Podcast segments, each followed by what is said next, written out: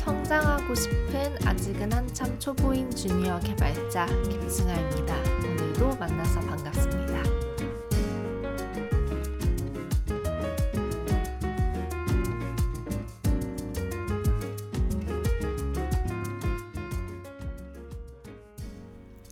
오늘은 frontend에서 가장 널리 사용되고 있는 맞나? 요새는 Vue가 대세인 것 같기도 한다던데요. 네, 아무튼 아무튼 frontend 하면 빼놓을 수 없는 네, UI 라이브러리인 React에 대해서 과연 React란 무엇인가를 파헤쳐 보고자 합니다. React가 나오게 된 배경, 그리고 React에서 핵심이 되는 개념들을 한번 차근차근 설명해 보도록 하겠습니다.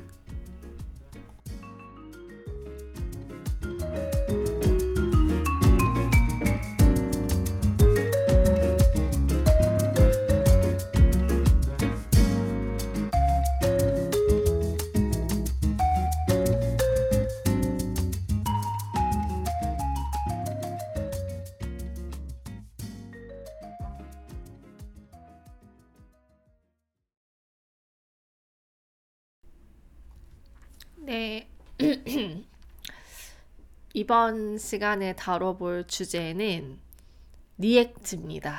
네, 아, 대망의 React. 제가 정말 이 React, React에 대한 이야기를 너무 하고 싶었어요. 근데 제가 리, 아, 근데 모르겠어요. 저는 처음에 React를 공부할 때, 그러니까 취준생 시절에 React가 정말 어려웠어요. 정말 어려웠어요. 이, 왜 그렇게 어려웠는지 모르겠는데 혼자 공부하기에 React가 정말 어렵다는 생각이 많이 들었었어요. 그런데 이제 거의 React를 잘 모, 거의 모르는 상태에서 React로 개발을 하는 회사에 입사를 했고 그래서 진짜 그 입사하고 한 서너 달 동안 React 공부를 정말 많이 했어요.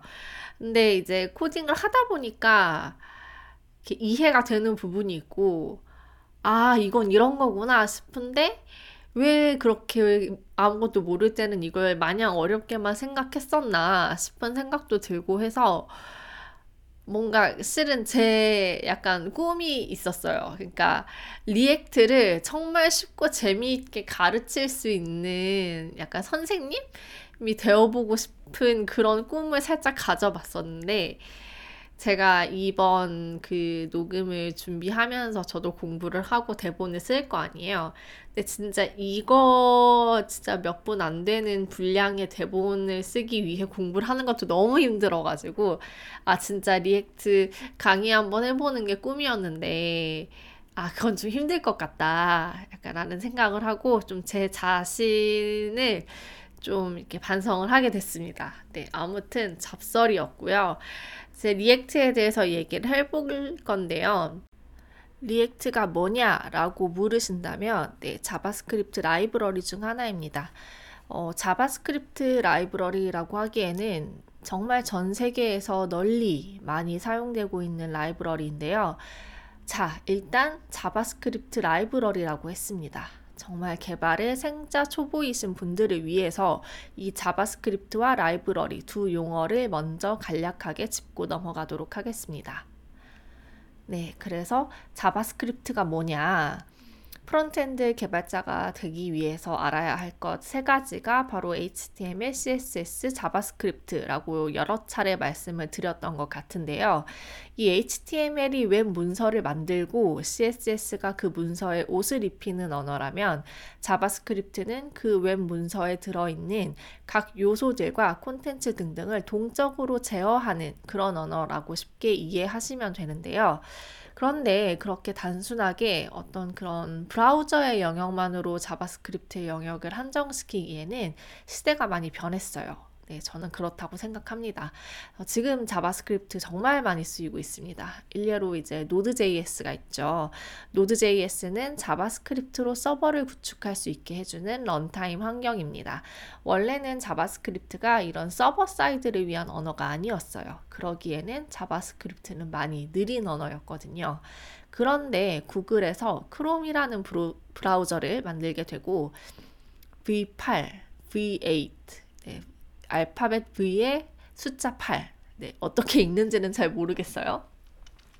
이 V8이라는 엔진을 어 이렇게 아주 강력한 JavaScript 엔진인데 이런 V8이라는 아주 강력한 자바스크립트 엔진을 만들면서 JavaScript로도 서버를 구축할 수 있는 속도가 나오게 된 거예요. 네. 그래서 여기서 또 JavaScript 엔진이라는 말이 나오는데 JavaScript 엔진이 뭐냐? 그걸 또 물어보실 수가 있죠. 말 그대로 JavaScript 코드를 읽어들이고 실행하는 엔진이다, 프로그램이다 라고 생각하시면 좀 편할 겁니다. 어, 그러니까 이걸 좀 더 쉽게 설명을 하자면 컴퓨터는 원래 0과 1만으로 모든 걸 이해하고 생각합니다. 이게 기계어에 가까울수록 0과 1에 가까워지는 거고요. 그러니까 기계어에 가까울수록 인간이 이해하기 힘들어지고 또 인간의 언어에 가까워질수록 인간이 이해하기 쉬워지겠죠? JavaScript는 인간이 이해하기에 비교적 쉬운 언어에 속해요. 적어도 이 0과 1만으로 이루어진 그렇게 숫자로만 이루어진 언어가 아니잖아요. 이거를 뭐 대학 교재에서는 뭐 high level language다, low level language다라고 해서 이게 뭐 기계어에 가까울수록 뭐 low level, 뭐 저수준 레벨, 그리고 인간의 언어에 가까울수록 high level, 뭐 고수준 레벨 언어다라고 구분을 하는데 뭐 이거는 중요한 게 아니고요. 어, 이게 어쨌든 JavaScript도 컴퓨터가 이해할 수 있는 언어로 번역이 또 되어야 합니다. 그러니까 컴퓨터가 받아들이기 위해서는 최종적으로는 0과 1만으로 변환이 되어야 해요. 그런데 그 0과 1만으로 변환이 되기 위해서 많은 또 무수히 그 거쳐가는 많은 과정들이 있을 거 아니에요. 그것들 중 하나가 JavaScript 엔진이다라고 이해를 하시면 좀 편할까 싶네요. 그래서 아까 V8 엔진을 잠깐 말씀드렸는데 이거는 구글에서 만들었고요. 어, 씨뿔뿔 음, 네, 이것도 어떻게 읽는지 잘 모르겠어요. C2 plus라고 말하시는 분들도 있더라고요. 어쨌든 저는 C++이라고 읽는데 이 C++이라는 JavaScript보다는 좀 더 기계어에 가까운 네, 아무튼 이런 C++이라는 언어로 만들어진 프로그램입니다. 그래서 이 V8 엔진이 등장하면서 자바스크립트를 처리하는 속도가 엄청나게 빨라졌고요. 그래서 자바스크립트로 서버도 구축할 수 있는 환경이 만들어졌고, 요즘은 뭐 웹 개발은 거의 뭐 자바스크립트가 대세라고 보시면 됩니다. 뭐 웹뿐만 아니라 데스크톱 애플리케이션 그리고 모바일 애플리케이션에서도 자바스크립트가 많은 활약을 펼치고 있어요. 이 React는 이 자바스크립트로 만들어진 자바스크립트 UI 라이브러리인 건데요. 이제 뭐 자바스크립트 설명을 했으니까 이제부터는 또 라이브러리가 무엇인지를 또 설명을 드려야겠죠. 라이브러리는 우리말로 도서관이에요. 근데 이제 이걸 위키 백과사전을 검색을 해보니까 이렇게 설명이 되어 있었습니다. 참고로 나무 위키 아니고 진짜 위키 백과사전 얘기하는 겁니다. 네. 라이브러리는 주로 소프트웨어를 개발할 때 컴퓨터 프로그램이 사용하는 비휘발성 자원의 모임이다. 여기에는 구성 데이터, 문서, 도움말 자료, 메시지 틀, 미리 작성된 코드, 서브루틴, 클래스, 값, 자료형 사양을 포함할 수 있다. 라고 하네요. 네. 정말 봐도 뭔 말인지 전혀 모르겠습니다. 네. 그래서 라이브러리는 쉽게 말해서, 음, 제가 이걸 어떻게 설명을 할까 고민을 많이 해봤는데요. 제가 처음에 취업 준비할 때 그 toy 프로젝트를 만들던 경험을 가지고 설명을 해보려고 합니다. 그 제가 색상 코드 메모장을 리액트 토익 트로 토익 프로젝트로 만들어 봤다고 이전 에피소드 네, 제가 어떻게 해서 공부를 해 가지고 취업을 했는지에 관한 에피소드에서 그 부분을 말씀을 드렸는데요. 그러니까 화면에 color picker를 넣고 싶은 거예요. 그런데 제가 color picker를 어떻게 만들 수 있는지를 모르겠는 거예요. 그러니까 이 color picker라는 게 뭐죠? 그 색상 그라데이션 쫙 나오면서 마우스로 클릭하면 이제 색상 코드가 짠 하고 뜨고 그게 뭐 hex 코드로도 뜨고 RGB 코드로도 뜨고 뭐 그런 거잖아요. 근데 제가 어, 개발 뭐 몇 달 공부하지도 않은 당시에 그 color picker를 제가 직접 코드로 구현을 한다. 아, 이거는 불가능해요. 이건 진짜, 진짜 못하는 거예요. 근데 저는 화면에 color picker를 넣고 싶단 말이죠. 그래서 어떻게 했느냐. 라이브러리를 찾았습니다. 네. 누군가가 color picker를 다 만들어 놨어요. 그래서 저는 다른 사람들이 만들어 놓은 그 많은 color picker 라이브러리들 중 하나를 골라다가 install을 해서 그걸 가져다 썼어요. color picker 라이브러리를 쓴 거죠. 네, 라이브러리의 개념이 이해가 좀 되시려나요? 그러니까 말 그대로 도서관, 어떤 코드들의 모듈들, 그 모듈들을 모아놓은 거, 그래서 우리가 그 중에서 필요한 걸 가져다가 쓰기만 하면 되는 것. 뭐 그런 게 라이브러리입니다. 아, 이게 되게 아, 쉽게 설명한다고 해봤는데 이해가 잘 되실지 모르겠네요. 그리고 또 이제 여기서 그 프레임워크랑 라이브러리의 차이를 궁금해 하실 분들이 또 있을 거라고 생각을 해요. 그러니까 우리가 일반적으로 부르는 frontend 3대장 있죠. Angular, Vue, React. 이 중에서 Angular랑 Vue는 프레임워크에 속하고요. React는 라이브러리입니다. 프리, 프레임워크는 라이브러리보다 좀 더 상위의 개념이라고 생각하시면 되는데 이게 라이브러리보다 좀 더 큰 단위로 만들어져 있는 코드 모듈 이라고 보시면 될까요? 저는 Angular를 써보지는 않아서 잘 모르겠고요. Vue를 써봤는데 이 Vue랑 React를 비교해 보면 Vue가 확실히 좀 세팅이 처음부터 딱딱딱 되어 있는 것들이 많아서 처음에 learning curve가 되게 빠르고요. 좀 쉽게 시작을 할 수 있는 것 같아요. 반면에 React는 약간 프레임워크보다는 좀 더 작은 단위의 라이브러리이기 때문에 그만큼 개발자가 설정하고 제어할 수 있는 그 자유의 폭이 훨씬 넓어요. 대신에 그만큼 어렵죠. 많은 걸 내가 직접 설정을 해야 되니까. 아무튼 React는 이 화면단 UI 설계를 위한 라이브러리 중 하나다라고 알고 계시면 되겠습니다. 그래서 본론으로 돌아가서요. React란 뭐냐라고 물으신다면 네, front front 단에서 화면 rendering을 위한 라이브러리입니다. 아, 이제부터 조금 더 어려운 설명이 시작이 될 건데요. 네. 이 브라우저가 화면을 rendering하기 위해서는 HTML이 필요해요. 이 HTML은 최상위 HTML 태그에서부터 뭐 header 태그, body 태그 등등이 하나의 트리 구조를 이룹니다.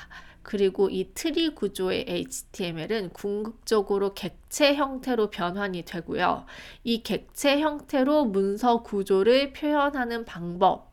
이걸 우리가 Document Object Model 줄여서 네, DOM DOM이라고 합니다.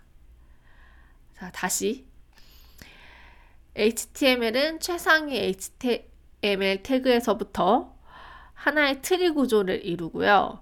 이 트리 구조는 트리 구조의 HTML은 궁극적으로 객체 형태로 변환이 되고 이렇게 객체 형태로 문서 구조를 표현하는 방법 이걸 DOM이라고 한다고 했습니다. 네. 이해가 잘 안 되실까봐 두 번을 읊었는데요. 네. 아무튼 그게 바로 DOM이에요. 우리는 HTML 태그들을 통해서 웹문서를 작성을 하지만요. 이 HTML 태그들은 브라우저가 받아들일 때 객체 형태로 변환이 되어서 받아들여집니다. 그리고 우리가 이 JavaScript 통해서 화면을 제어한다. 뭐 동적으로 화면에 움직임을 준다라고 했을 때 이 객체 구조 안에서 해당 요소를 찾아다가 거기다가 뭐 이벤트를 단다거나 하는 식으로 요소들을 제어하게 되는 건데요. 그러니까 우리가 vanilla JavaScript를 통해서 화면을 동적으로 구성한다라는 건 궁극적으로 이 DOM, DOM의 변화를 줌으로써 이루어지는 작업입니다. 왜 제가 DOM에 대한 얘기를 주구장창 하는지 이해가 안 되실 분도 있는데 끝까지 들어주세요. 네. 그래서 이제 요즘 보면 이렇게 화면 위에서 움직임이 되게 많잖아요. 예를 들면 아주 간단하게 우리가 버튼을 누르면 버튼 하나를 누르면 숫자가 일씩 올라가는 그런 카운터를 웹페이지에 만든다고 생각을 해보세요. 이 vanilla JavaScript를 가지고 이거를 구현을 한다고 하면 이게 전체 DOM 트리 구조 안에서 그 해당 숫자에 관한 그 요소를 찾아서 거기다가 변화를 주고 그런 반복 그런 과정이 반복이 되는데 이게 변경이 되는 데이터가 굉장히 많다고 생각을 해보죠. 데이터가 겁나 많아요. 막 우리가 비트코인 그래프 같은 거 생각해 보자고요. 시도 때도 없이 숫자가 변하고 그래프가 변하고 막 난리가 아니잖아요. 그런데 이런 거를 매번 브라우저가 DOM에 직접 접근함으로써 그 수많은 데이터를 그 객체 구조 안에서 하나하나 찾아내서 막 변경한다고 생각을 해봐요. 이게 굉장히 프로세스가 복잡해질 것 같지 않나요? 그래서 페이스북에서 어떻게 하면 이렇게 대규모의 데이터를 처리하는 어떤 그런 애플리케이션을 만들 때 그런 비효율을 좀 더 낮출 수 있을까를 고민을 하다가 이제 React라는 라이브러리를 개발을 하게 되는데요. React는 음, virtual DOM, 가상 DOM이라는 것을 이용합니다. 네, 제가 아까 DOM에 대해 설명을 드릴 때, 어, 왜 갑자기 React 얘기하다가 DOM 얘기가 나오냐 했어도 계속 끝까지 들어달라고 하신 게 이 부분이에요. 네. 그래서 React는 virtual DOM, 가상 DOM이라는 것을 이용을 하는데요. 이게 무슨 말이냐 하면요. 일단 웹페이지가 처음 딱 render가 됐어요. React는 화면 rendering을 할 때마다 이 가상 DOM이라는 걸 그립니다.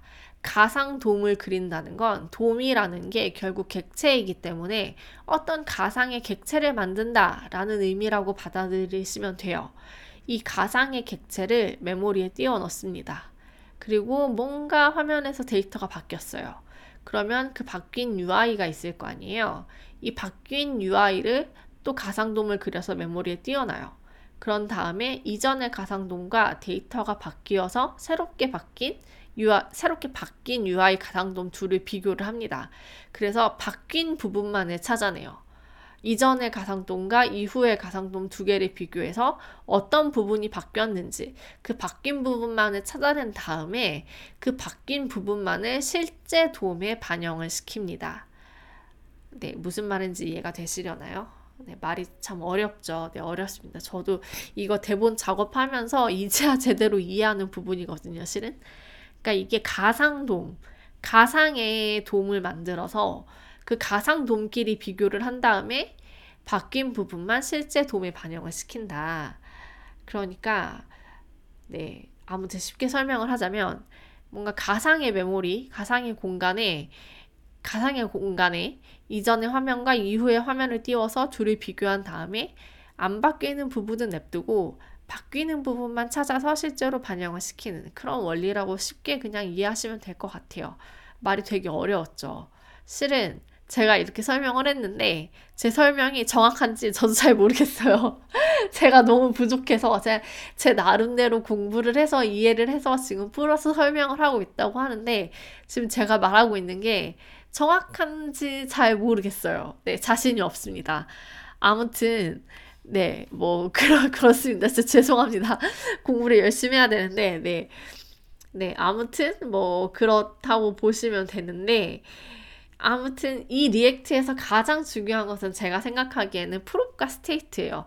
우리말로는 그 속성 값과 상태 값이라고 하는데 이제 prop 이 속성값, state가 상태값. 보통 이제 prop state 이렇게 더 많이 쓰는 것 같아요. 속성값이라는 말은 잘 안 쓰는 것 같고요. 그냥 prop이라고 많이들 하죠. 여러분이 이걸 기억하시면 좋겠어요. 화면이 re-rendering 되기 위해서는 prop 혹은 state가 바뀌어야 한다. 다시 말하면 prop이나 state가 바뀌면 화면이 re-render 된다. 네. 그래서 이 prop은요, 부모 component로부터 내려받는 값입니다. 이게 부모 component로부터 내려받는 입장에서 이 자식 component인 자신은 이 prop을 읽기 전용으로 밖에는 쓸 수 없어요. 뭔가 변경할 수 없습니다. 그 보면 자식 component에서 이제 부모로부터 내려받은 prop을 상태값으로 관리하는 경우가 있는데 이거는 이제 anti pattern입니다. 어, 이런, 게, 이런 식으로는 코드를 쓰지 마세요. 저도 일하면서 여러 번 지적을 받았던 부분입니다. prop을 바꿔주려거든 부모 component에서 바꿔줘야 돼요. 이와는 다르게 state는 해당 component 내부에서 어, 화면을 re-render 시킬 수 있는 값입니다. 이 state의 값에 변화를 줌으로써 화면을 re-render 시킬 수 있는 거죠. 그러니까 제가 아까도 말했지만 화면이 바뀌기 위해서는 prop이나 state가 바뀌어야 된다고 했습니다. 부모로부터 전달받은 데이터가 바뀌거나 혹은 그 함수 내부, 함수형 component 내부의 state가 바뀌거나 어, 사실 저는 이 state, 상태값 관리하는 거 이게 저는 React의 거의 전부인 것 같아요. React 개념의 전부. 그러니까 이제 한 component 내부에서 그 자신이 이리저리 변경되면서 화면을 rerender 시키는 그 값, 상태값.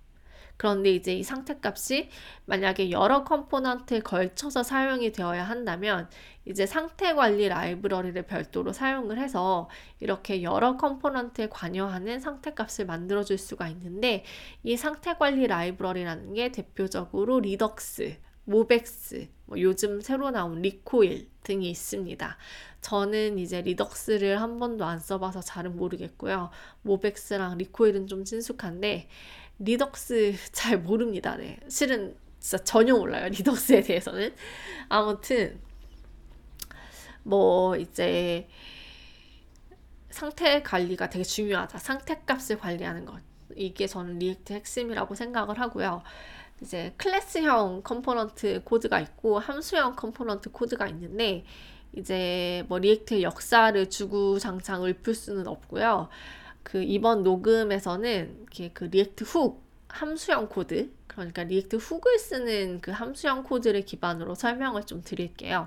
이게 클래스형 그 component 코드를 설명을 하려면 막 이제 막 life cycle method 막 이런 거 줄줄 읊어야 되는데 막 이거는 아 제가 설명을 여기서 하기에는 너무 길어질 거고요. 그 책을 직접 참고를 해보시는 게 좋을 것 같아요. 그래서 여기서 책 추천 한 권이 들어갑니다. 네, Velopert님이죠. 예, 김민준 선생님이 쓰신 React를 다루는 기술이라는 책입니다. 네, 어, 출판사가 어디지? 길벗 출판사에서 나온 책이네요. 네, 저도 이 책 보면서 공부를 많이 했어요. 그래서 이 책을 보시면 그 어떤 클래스형 component에 대한 것, 그리고 life cycle method 같은 거 이런 것에 대한 설명이 자세히 나와 있습니다. 네.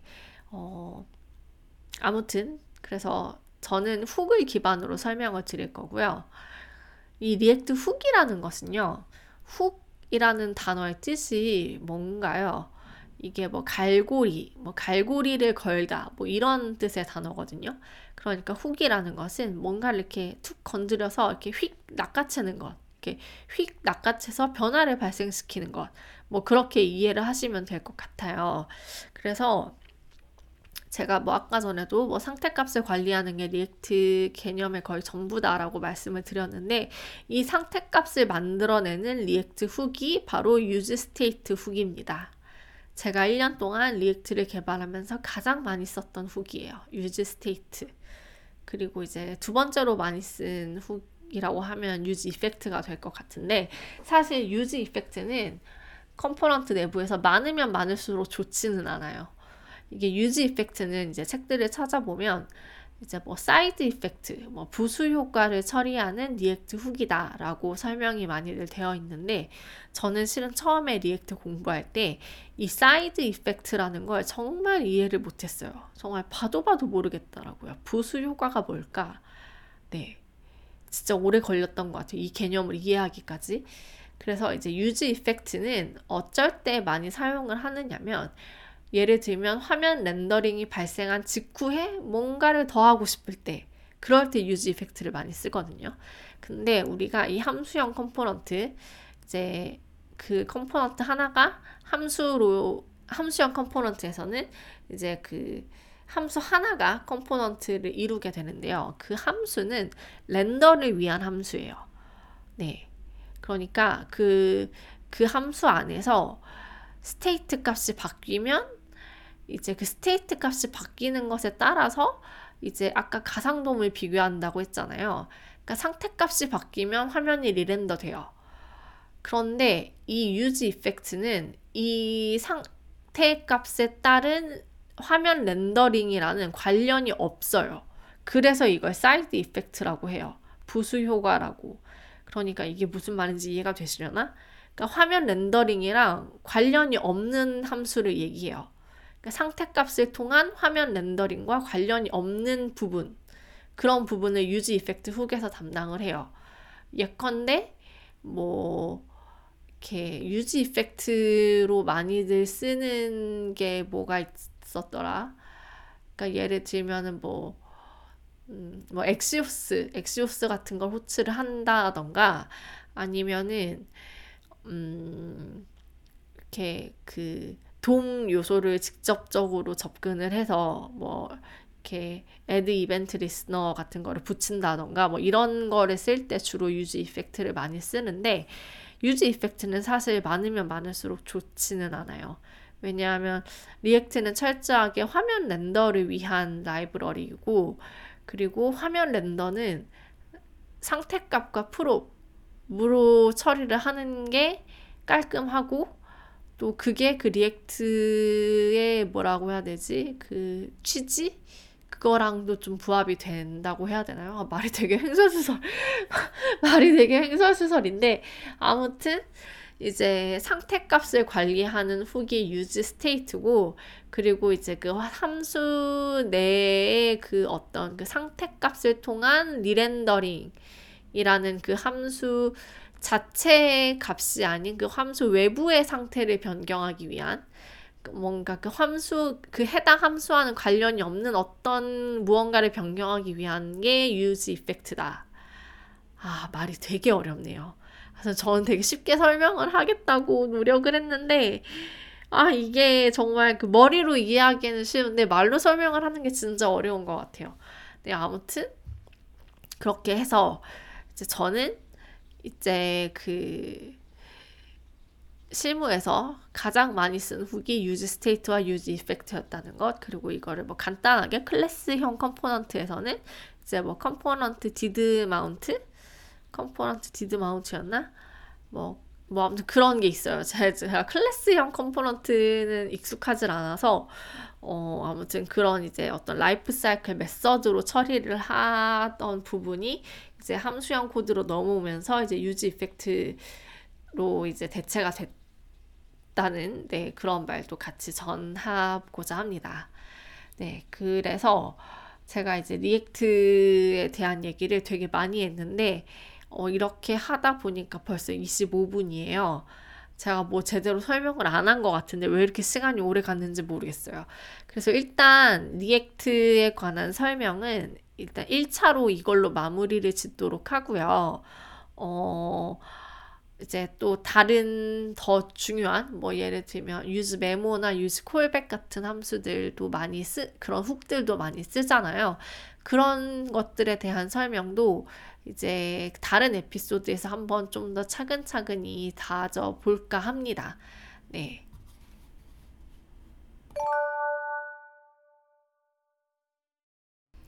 네, 그래서 제가 오늘 준비한 내용은 여기까지인데요.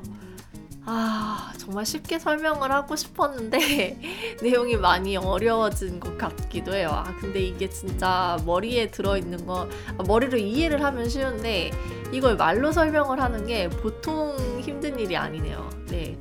아, React, 아, 이번 방송 좀 망한 것 같은 생각이 드는데 저 나름 이거 준비한다고 공부는 되게 많이 했거든요. 공부는 되게 많이 했는데 그에 비해서 방송 퀄리티는 좀 잘 안 나온 것 같아서 많이 아쉽고요.